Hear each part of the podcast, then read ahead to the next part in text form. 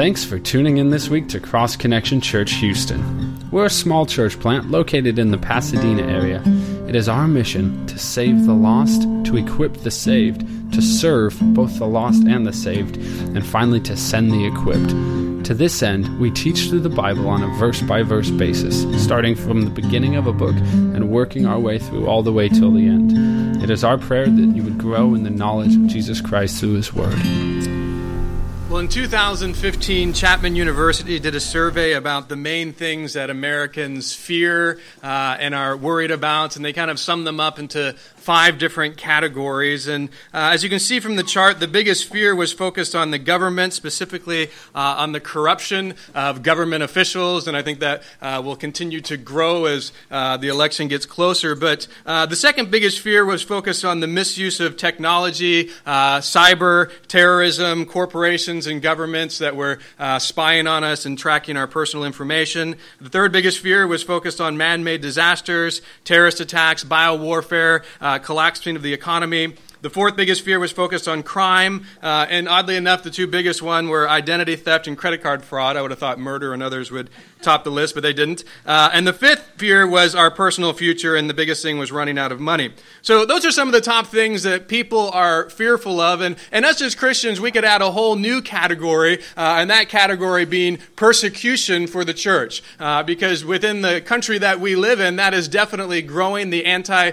uh, view of Christianity and the Bible and this uh, added persecution that comes with it. And, and there's also this you know, sadness that we see within the body of Christ is the response that many churches are having is basically to abandon biblical truth because the culture doesn't like it and the culture doesn't want it. And so, you know, as Christians, we have our own things that, you know, oftentimes we're fearful about. But, you know, the reality is all of us deal with situations, we deal with circumstances that we fear and that we worry. And the question I want us to ponder this morning is what is the biblical, godly response to fear?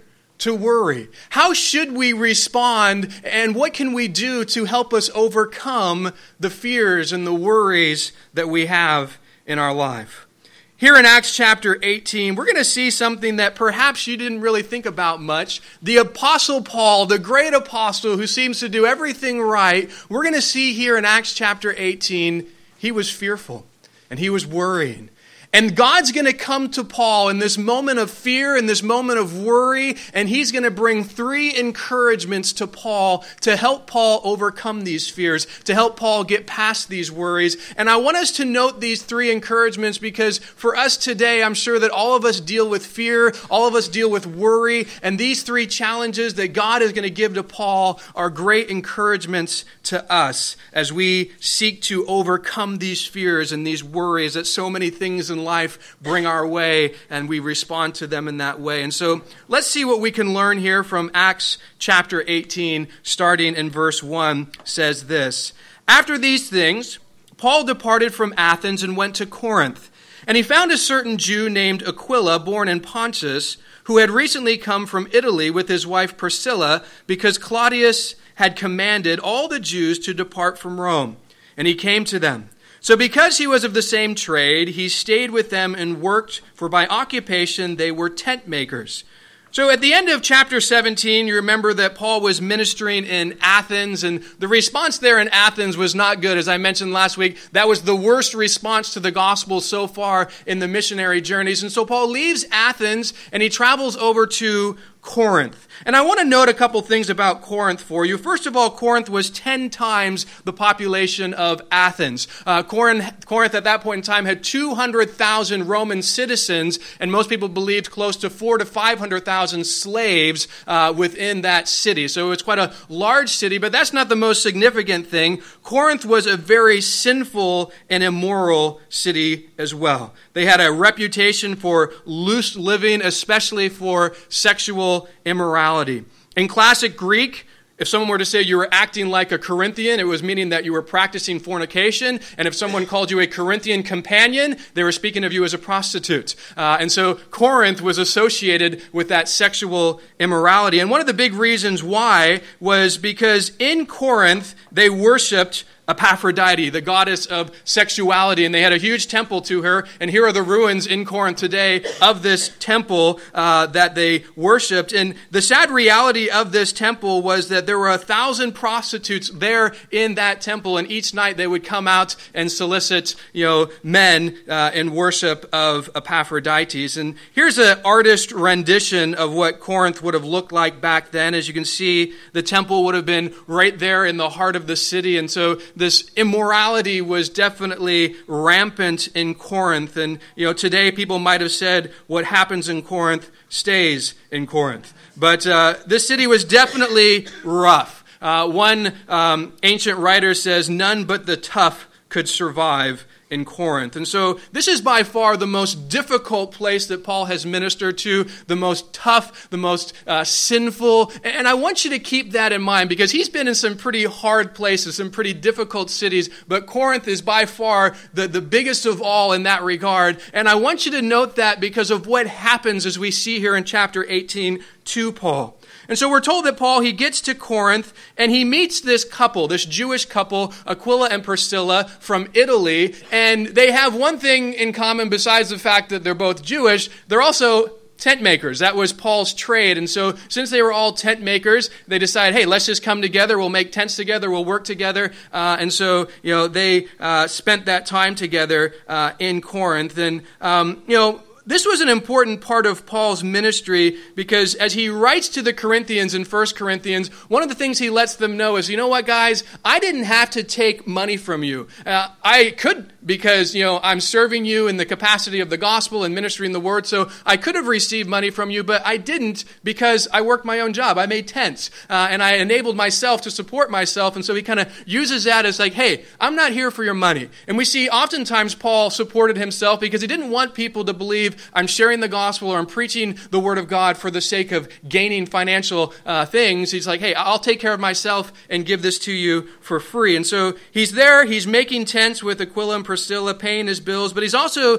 doing ministry as he always does. But let's see how his ministry went here uh, in Corinth, starting in verse 4, says this. And he reasoned in the synagogue every Sabbath and persuaded both Jews and Greeks. When Silas and Timothy had come from Macedonia, Paul was compelled by the Spirit and testified to the Jews that Jesus is the Christ.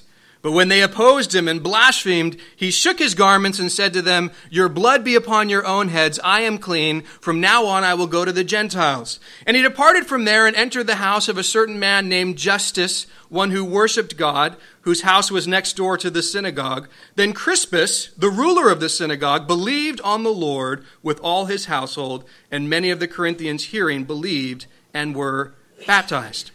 So Paul comes into Corinth and he does what he normally does when he has a, a, synagogue within a city, which there was there in Corinth. He goes to the synagogue, he starts proclaiming the gospel, he starts preaching the word of God.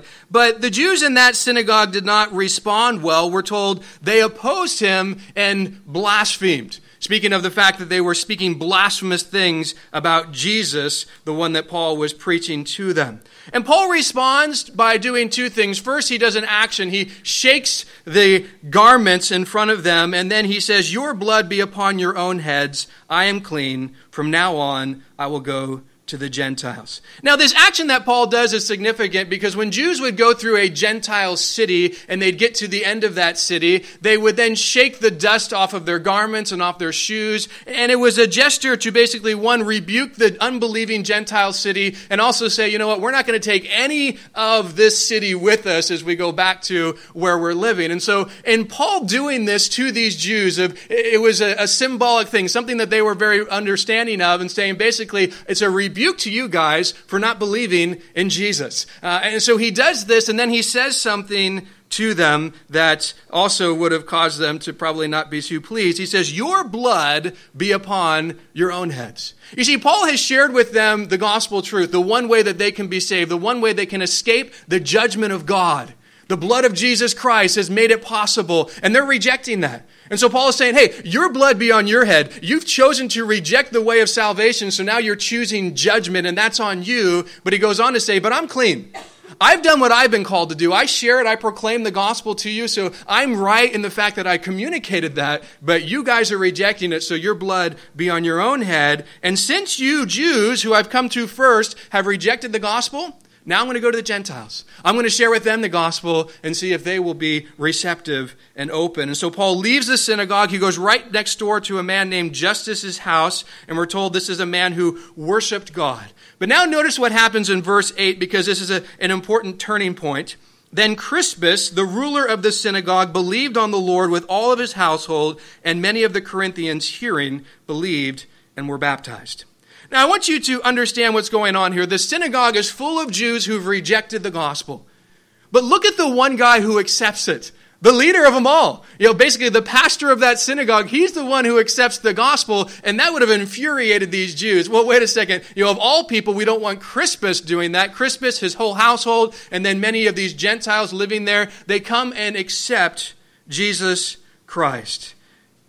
Well, the fact that this took place, it brings some animosity from the Jews towards Paul. And notice what we're told in verses 9 and 10, pretty much the most significant verses in our chapter this morning. It says this Now the Lord spoke to Paul in the night by a vision. Do not be afraid, but speak, and do not keep silent, for I am with you, and no evil, and no one will attack you to hurt you, for I have many people in this city. God comes to Paul in a vision by night, and he shares with Paul three very important things. The first thing that Paul that God tells Paul is, do not be afraid.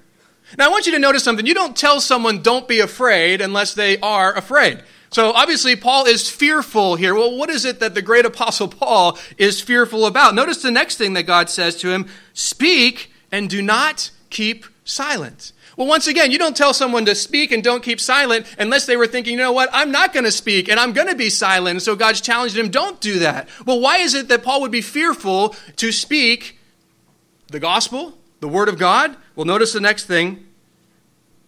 God tells him something very important I am with you, and no one will attack you or hurt you. Once again, God, God, wouldn't say this to Paul unless Paul had a fear that he was going to be attacked and he was going to be hurt. And the reality is, Paul had good reason to fear this. As we've looked at these missionary journeys, this is kind of a typical thing that Paul goes through. He shares the gospel. Jewish people don't like what he has to say. They reject it. They get this mob together and they come after him. We've seen this over and over. Sometimes Paul has found out about it and has escaped without getting beaten or imprisoned. Other times he hasn't. We saw him stoned. Literally, they thought to death and they dragged him outside of the city. Recently, we saw him beaten and then imprisoned. And so Paul has experienced experience what the wrath of these Jews can be when they don't like the message that he proclaims. And so he's fearful of what might transpire. Well, Crispus, the leader of the synagogue, has gotten saved he realizes, man, things could get really bad for me here because of this. And he's expecting this group to come and hurt him, expecting them possibly to imprison and even try to kill him. And so God comes to Paul and says, Don't be afraid. Don't keep silent because no one is going to attack and hurt you. The great apostle Paul was struggling with fear and worry. Fear and worry that he was going to be attacked, fear and worry that he was going to be hurt. You know, I think any of us who went through what Paul went through would respond the same way.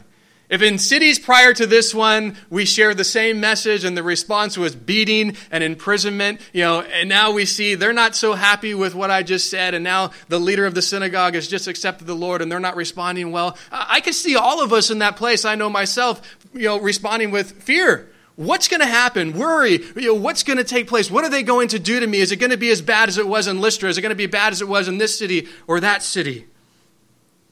So he was worrying. He was fearful concerning the troubles that might come. But I want you to note something very important. Paul was worrying and fearful about troubles he wasn't yet facing. Notice that he wasn't arrested. Notice that he wasn't condemned to prison. Notice he wasn't condemned to a beating. He was just worrying about something that might transpire but hasn't happened yet. And, and I wanted to note that because I think this is something that so often we struggle with as well. I know I struggle with this. Warren Wiersbe describes it as borrowing trouble.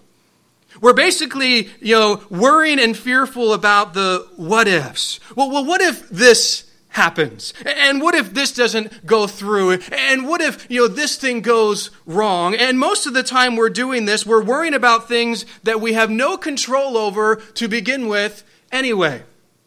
You know, I did a lot of this my first few years. I was in Scotland when it came to my financial support. You know, I was there on a missionary visa. I was not allowed to work any job within the country. All my support had to be from churches in America. And so I had no capacity, even if I wanted to, to earn money to support myself. So I was completely dependent on support. And there were many times where I just kind of asked this question of, what if the Lord doesn't provide for me this month?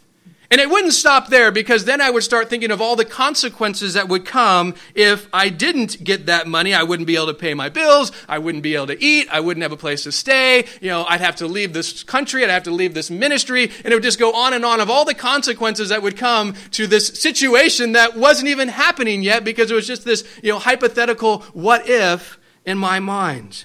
And you know, with that example, God had always provided for me every month, never let me down. I had no reason to think this was going to happen, and He always did take care of me.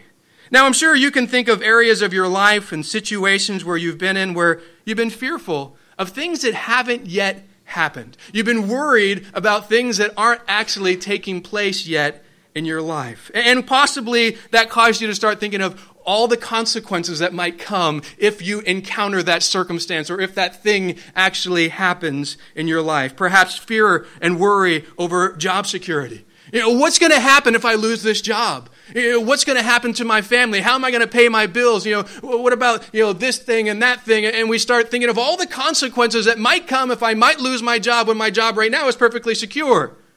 Fearful and worrying about a certain relationship. What would happen if this person rejected me? What would happen if this person left me? What would happen if this person died? How would I be able to cope with that? How would I be able to cope without having them in my life? Fear and worrying about difficult situations you're in. You know, what if this thing gets worse? What if it never ends? What if I'm dealing with this a year from now? Fear and worrying about an illness or a possible illness. What if I'm like this forever? What if that test comes back positive? What if this happens or that happens? And there's all these thoughts and fears. Or biblically, just fear and worry over sharing the gospel, standing up for biblical truth. You know, what if people ridicule me? What if people are against me? What if people persecute me? There are a lot of fears and worries that we have concerning situations that we're not yet facing and may never face. Fears and worries over circumstances that we don't have any control over to begin with. Let me just say this, and I say this to myself as well. This kind of fear and worry is a horrible habit to get into. It is something that brings nothing but negative things into your life. You know, Jesus challenges us not to worry in Matthew chapter 6, and he ends by saying something that is quite interesting to me. He's been going on and on about the reason why you shouldn't worry, but he ends with, Therefore, do not worry about tomorrow. Why? For tomorrow will worry about its own things. Sufficient for the day is its own trouble. Jesus is bringing up a reality. You got enough to worry about now. Why are you adding things that aren't even here yet? Why are you thinking and worrying about things that might happen in the future? Just deal with what you have to deal with today. You know, because today we have so much on our plate, so much that's going on. We don't need to add more worry about what might transpire in the future that we don't know if it's going to happen or not. And, and sadly, you know, we add so much fear and worry to us when the reality is we don't know what tomorrow is going to bring. We don't know if this stuff's going to happen. Just let's just deal with what we actually have to deal with, what's happening today, and trust the Lord to help us in it. So don't get caught up in the what ifs. This trouble comes, or what if this situation happens? We have enough real trouble to deal with. We don't need to add other things into our life. You know, I don't know about you, but when I look at Paul's life, I'm, I'm prone to think of him as this kind of super Christian who always dealt with things properly. And man, just well, look at him. He's just always doing it right. You don't often think of Paul as a guy struggling with fear, struggling with worry. But you know what? He was a real guy, just like you and I. He, he had sins, he had emotions, he had issues, just like we do. He had weaknesses, he had fears, he had worries. And here he's in this place where he's struggling, just like we do. And he needed encouragement from God, just like we do, specific encouragement with these fears and these worries that he's dealing with. And I want you to notice When Paul's in this place of fear and worry, God doesn't come and rebuke him. God doesn't say to Paul, What's wrong with you? Why are you worrying? Why are you fearful? Come on. What, what, what, are you doing? God doesn't approach Paul like that. He comes to him with words of encouragement. He understands where Paul's coming from. He understands what's going on with Paul. He understands why he's fearful. He understands why he's worrying. And he comes to encourage him in three ways to help him get past these things, to help him get through this. And I want us to take note of what God says to Paul because these are three truths that God encourages all of us with that will really help us with the fears and the worries that we have. So God comes to Paul in a vision by night. And as we already noted, God tells him, Don't be afraid, but speak and do not keep silent. And then notice in verse 10, God shares three reasons why Paul can overcome his fears and worries, three reasons why he can keep ministering for the Lord. The first reason uh, Paul, uh, God gives to Paul to help him overcome his fears and worries, he says, I am with you. You know, one of the cures to Paul's fears, one of the cures to Paul's worries, and to ours as well, is a recognition that God is with us in the midst of whatever we're going to encounter and the things that life throws our way. This should be a great comfort to know God is with us. You know, in times of fear and worry, it's easy to feel all alone. It's easy to feel like no one's there with us, but we need to remember the truth that that's not the case. We might not have people around us helping us, but God never leaves us or forsakes us. God is always with us no matter what we're going through. You know, there's a poem that became popular called Footprints. I'm sure some of you have read it, and, you know, I like the, the ending of it and the premise of it, and I think it fits well with, you know, this point that I'm making here. I'm going to read it to you, uh, and uh, hopefully it will be an encouragement. It says this One night a man had a dream. He dreamed he was walking along the beach with the Lord. Across the sky flashed scenes from his life. For each scene, he noticed two sets of footprints in the sand, one belonging to him and the other to the Lord. When the last scene of his life flashed before him, he looked back at the footprints in the sand. He noticed that many times along the path of his life, there was only one set of footprints. He also noticed that it happened at the very lowest and saddest times in his life. This really bothered him, and he questioned the Lord about it. Lord, you said that once I decided to follow you, you'd walk with me all the way. But I've noticed that during the most troublesome times in my life, there is only one set of footprints. I don't understand why, when I needed you the most, you would leave me. The Lord replied, My precious, precious child, I love you and I would never leave you. During your times of trial and suffering, when you only see one set of footprints, it was then that I carried you. We need to have a confidence that God is with us in the midst of difficulty and troubles because it's in those times, and I, I relate to this poem because there's times where you, you're in the midst of such hardship and you think, I'm all alone. You know, if God was really with me, I wouldn't be going through this or whatever. And, and we get to that place where we fall into this deception that no one's here with me when the truth is that's not the case. God is. He's always with us. God meets our fears and worries with the reality of His presence. You know, there are many scriptures that reveal to us we shouldn't fear because God is with us. And I want to read a couple to you just to encourage you with what they say. Hebrews 13, 5 and 6 says this Jesus said, I will never leave you or forsake you. So we may boldly say, The Lord is my helper. I will not fear. What can man do to me? Romans 8:31 If God be for us, who can be against us?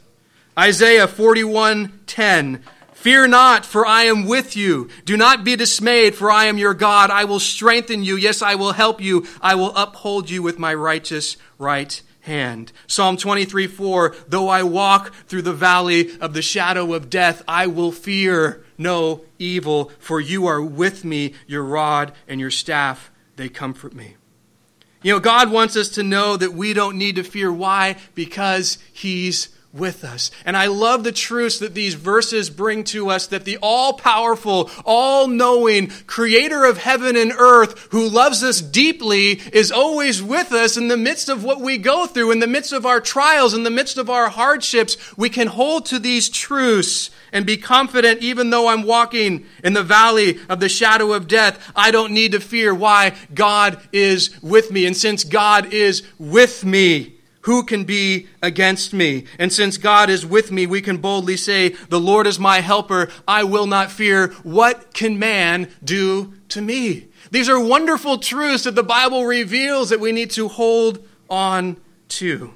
So, the first encouragement we see for those who are fearful and worrying is God's presence. God is always present with you to help you with whatever you're going through. So, don't worry don't fear. You know, if you're struggling with a situation right now that is causing you to fear and worry, let the words of God comfort you. He's with you. He's there with you. Whatever it is you're going through, He is in the midst of it with you. He's not going to leave you. He's not going to abandon you. The one who has all power, the one who knows all, He's there with you to help you and give you what you need to get through it. So rely on His strength, trust in Him, and don't fear. Don't worry. Just put your faith in Jesus Christ. So, the first reason that God gives to Paul to help him overcome his fears and worries is Paul, I'm with you. The second reason that God gives to Paul to help him overcome his fear and worry in verse 10 is no one would attack Paul to hurt him. Notice the Lord gives Paul a promise. Paul, I promise you, you're not going to be attacked, and I promise you, you're not going to be hurt while you're in the city of Corinth. Now, this was the perfect promise for Paul to hear and take hold of because the situation you know, was, man, I am fearful and worried because I, I believe that they're coming against me. I believe I'm going to be attacked. I believe I'm going to be hurt, just like I have been so often in cities past. And the fact that God promises that Paul would not be hurt is a wonderful truth. But you know what? Paul needed to believe and act upon that promise for it to be of any benefit to him. Just the fact that Paul says, you know, or God says to Paul, hey, I have a promise for you. You're not going to be attacked and you're not going to be hurt. That's a wonderful promise, especially in the circumstances that Paul found himself in, but it would do him no good. It would just be words if he didn't actually believe it and act upon it.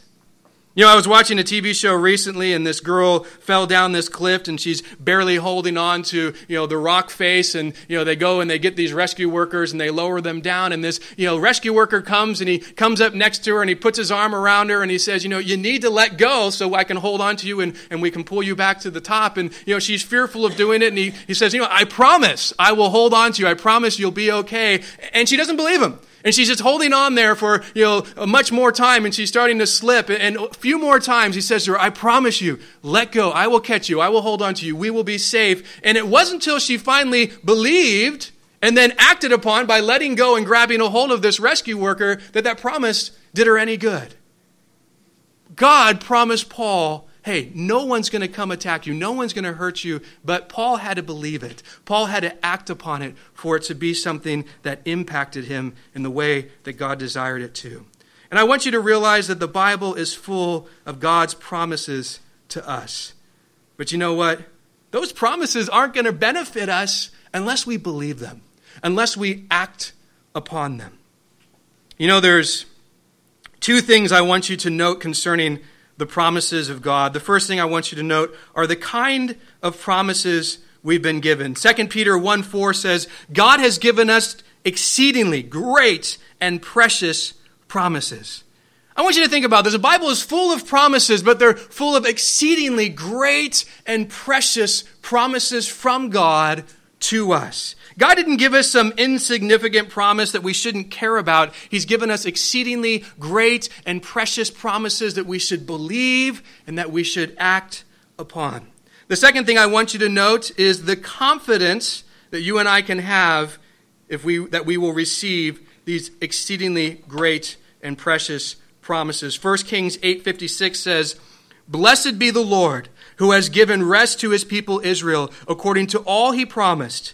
There has not failed one word of all his good promise which he promised through his servant Moses. Hebrews 10:23 Let us hold fast the confession of our hope without wavering for he who promised is faithful. You know something we need to understand about God it's very different than a lot of people. And maybe you've had people in your life, maybe even people close to you, maybe even spouses or parents or friends who promise you something and they don't come through.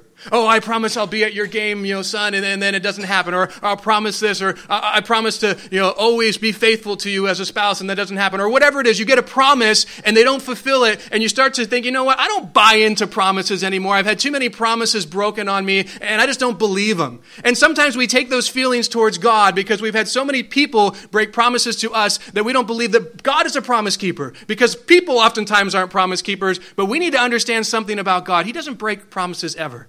He's always faithful to do what he promises to do. And we need to hold on to that truth. So, the first thing to note about God's promises are the kind of promises he gives. They're exceedingly great and they're precious, they're valuable, they're worthwhile. We should want them, we should believe in them, we should act upon them. And the second thing to note is that we can have confidence that God, who promises things to us, will always be faithful to fulfill it. This should encourage you. I know it encourages me when I think of the promises of God that one, the kind that He gives, and two, that He is always a promise keeper. He will faithfully give what He promises to give. Which brings us to the second encouragement we see for those who are fearful and worrying, and that is God's promises. Believe and act upon all the promises that God has given you, which will help you not to fear or worry. So, the first reason God gives to Paul for why he shouldn't fear is, Paul, I'm with you. The second reason is, Paul, I give you a promise. No one's going to hurt you. No one's going to attack you. And now we come to the third thing that Paul, that God shares with Paul to encourage him to overcome his fears and worries. There in verse 10, we're told God has many people in the city of Corinth. Now, most commentators believe the idea behind this statement that God has many people in the city of Corinth is that there are many people that God has prepared that are ready to receive the gospel message. And I want you to think from Paul's perspective here. He just came out of Athens. And as we noted, Athens was not a very good place from the standpoint of fruitful ministry. Not very many people received the gospel. He just left there, and now he's in Corinth. And you think, in Corinth is ten times worse than Athens, and it's just so you know sinful and, and sexually promiscuous, and all this you know things going on. And I'm sure as as often we would probably think how is a church ever going to thrive here? You know, how are people ever going to really come to know Jesus here? And Paul probably thought, you know what, not much is going to happen in this wicked city. But the Lord shares with Paul this wonderful truth of Paul, I got many people in the city of Corinth. And this is something that I think is so important because God shares his perspective with Paul on this city in order to help Paul have the right perspective. God had many people in the city of Corinth, many people ready to hear the gospel and receive it. God wanted to do a great work there, and he needed Paul to be in line with that perspective because maybe outwardly it looks like these people aren't ready for anything except a sinful life. And, you know, maybe we go to places like Vegas or, you know, even here in Houston and we look around and we think, man, there, there's just such a huge need, but yet these people aren't willing to accept and to receive. But you know what? Jesus is the Lord of the harvest, and He knows when the fields are ripe and ready for reaping. I think oftentimes our natural response is to look at our circumstances from our own perspective but we really need to pray and ask God to help us see His perspective. Because, you know, our perspective is oftentimes poor and wrong and unbiblical, and we get so consumed with the circumstances and the situations and the difficulty that we're fearing and worrying that we need to step back and say, Lord, I need to not see this just from my perspective. I need your perspective. I need to see from your eyes, and, you need to help me to look at this situation from the way in which you see it. And once we do that, it changes our perspective. And oftentimes, that change of perspective really helps with those feelings of fear, those feelings of worry, and we're recognizing something very different because God sees things differently than we do.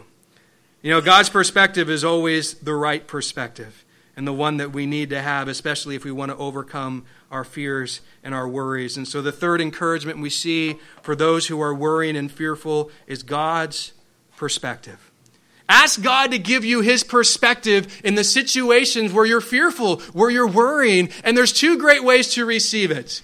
The first is through prayer. Just ask him, Lord, I want your perspective. I need your perspective. Please give it to me. I just, I'm just going to seek you in this and, and ask that you would reveal that. But one of the ways that God reveals it the most is through his word. So pray and read his word. You know, the Bible is full of God's perspective on all sorts of different circumstances and relationships and situations, and He reveals it. He's not trying to hide it. And so, you know, you say, Lord, I want your perspective. Well, look in my word. I've shown it to you, and He'll guide us to those things and help us to understand His perspective on these circumstances and these situations that we often struggle with and have fear over. So, God gives Paul three encouragements to help Paul not to fear. God's presence, Paul, I'm always going to be with you. God's promise, Paul, no one's going to attack you, no one's going to hurt you. And God's perspective. There are many people, Paul, still in Corinth who need to hear the gospel. Well, now in verse 11, we see the result of these three encouragements to Paul. What does it say? And Paul continued there a year and six months, teaching the word of God among them. I want you to note something here. Paul went from fearing, from worrying, from saying, you know what, I'm going to keep silent. I'm not going to proclaim the gospel. I'm not going to teach anymore. I'm just going to leave. He goes from that to staying in Corinth, preaching and teaching for a year and a half. And I want you to know this is the longest that Paul has stayed anywhere so far in these missionary journeys that he's been on. He, he's there for quite a long stretch of time. And the reason that he is able to stay, the reason he's able to overcome his fear, overcome his worry, and, and continue in this wicked city is because of these three things that God has just revealed. Paul, I'm with you. I promise you, no one's going to attack or hurt you. My perspective that you need to see there's a lot of people who need the gospel here, a lot of people who need my word taught, and I have you here for a reason because I want you to reach those people. And the result is that Paul is able to continue to minister in Corinth without fear, without worry. You know, if you're in a situation right now where you are fearful about, that you're worrying about, let these three things encourage you. God's presence is with you. God's promises are there for you to take hold of, and God's perspective is something that He wants you to understand and something that He wants you to grab hold of. If you do that, if you hold on to these three things, I guarantee you it will definitely help you to overcome those fears, to overcome those worries that you face. Well, now we're going to see an actual example of God being faithful to the promise because he tells Paul, hey, you're not going to get attacked, you're not going to get hurt. Every other city it happens, Lord. Well, let's see what happens in this city and how God is faithful to fulfill the promise that he gave. Verse 12.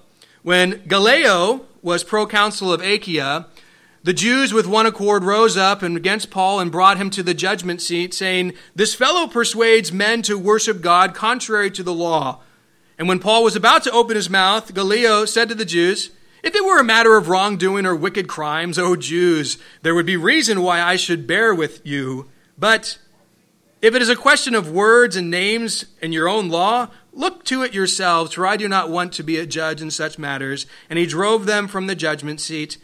Then all the Greeks took Sosthenes, the ruler of the synagogue, and beat him before the judgment seat. But Gallio took no notice of these things.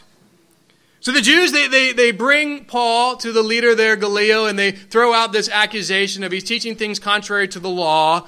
And God shows his faithfulness. This guy says, you know what, if this was a real you know, crime, then I would do something. But just because he has a different opinion to your law, tough, deal with it yourself. Uh, and so they're still angry, so they take the now, remember, uh, they had Crispus, who was the, the leader of the synagogue, get saved. So now they've appointed another leader of the synagogue. And for some reason, they beat that guy. Uh, but, you know, they're just angry and they want to beat someone. They can't beat Paul, so they beat him. But God protects Paul here, and nothing happens, you know, from a group that definitely obviously wanted to cause physical harm, but the Lord watches over him. Now, in verses 18 through 22, we see the last few places that Paul goes here at the finishing up this second missionary journey. Starting in verse 23, we'll start next week at the third missionary journey. Let's see how this concludes. Verse 18 says this So Paul still remained a good while. Then he took leave of the brethren and sailed for Syria, and Priscilla and Aquila were with him. He had his hair cut off at Cenchrea, for he had taken a vow. And he came to Ephesus and left them there. But he himself entered the synagogue and reasoned with the Jews. When they asked him to stay a longer time with them, he did not consent, but took leave of them, saying, I must by all means keep this coming feast in Jerusalem, but I will return again to you, God willing. And he sailed from Ephesus, and when he had landed at Caesarea and gone up and greeted the church, he went down to Antioch. So Paul left Corinth and he sails to uh, Syria. And notice he takes Priscilla and Aquila, you know, the Jewish people who are followers of Christ now, uh, his fellow tent makers. They're with him to serve alongside of him. Uh, and he comes to uh, uh, Cenchrea, and we're told that he had his hair cut off.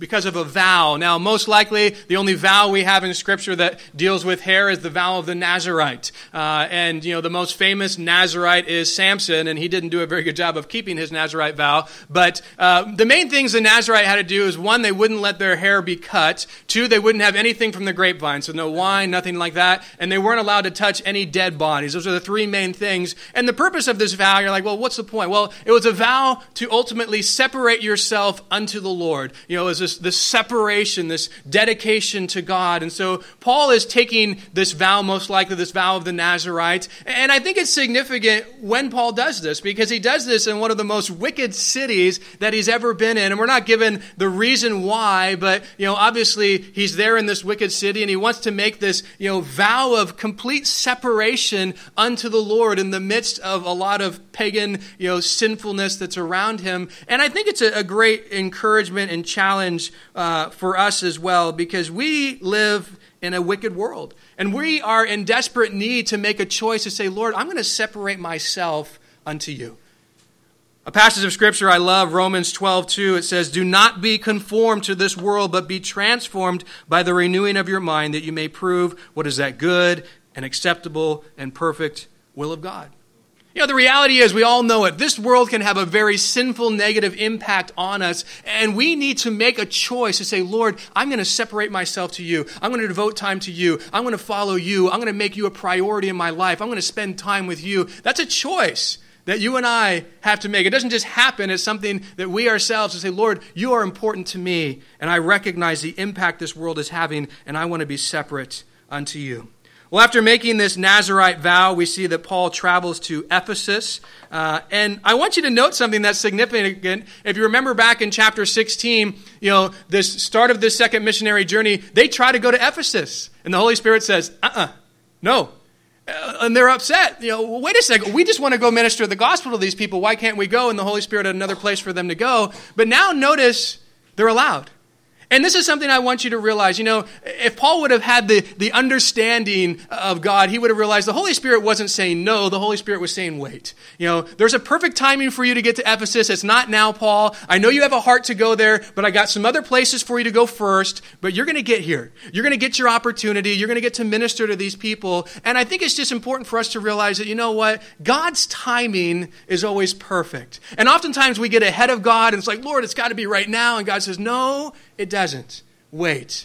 I have a plan, and it's going to be so great when it happens, and it's going to work out so much better, but you just need to trust me. You just need to wait on me. You just need to believe that I know best. And sometimes that can be hard for us to do. But he's there in Ephesus, and they say, you know what? Can you stay with us? Hey, wonderful. Most people want to get rid of me. You guys want to keep me, but he tells him, No, I can't stay. He's going to come back. We're going to see that in the next missionary journey. But he doesn't say, Why? I need to get to Jerusalem because I want to fulfill this vow.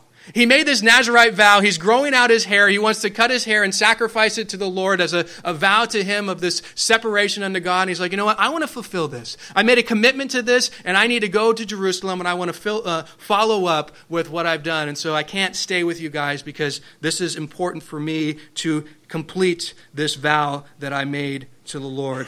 And it ends here in verse 22 telling us this. And when he had landed at Caesarea and gone up and greeted the church, Speaking of the church in Jerusalem, he went down to Antioch. So Paul leaves Ephesus and he goes to Caesarea and then he goes to Jerusalem. He offers his Nazarite vow there at the temple and then he goes back to his home church in Antioch, and I'm sure he gets to share with them the amazing things, once again, that God has done in the second missionary journey, just like he got to share what God did in the first missionary journey. But, you know, we can highlight the great things that God did, but also recognize there was a lot of hardship. There was a lot of difficulty. There was a lot of suffering. And Paul got to a place of fear. He got to a place of worry. But the Lord enabled Paul to get through that through these three great encouragements that I want us to just think about as we close this morning, remembering the three things that God shares with Paul. First, God's presence. God is always with you to help you with whatever you're going through, so don't fear, don't worry. Second, God's promises. Believe and act upon all the promises God has given you, which will help you to not fear or worry. And three, God's perspective. Ask God to give you His perspective on the situation that you're in, and it'll help you not to fear or worry. You know, I think another great thing for you to do if you're fearful or worried about something is to get prayer.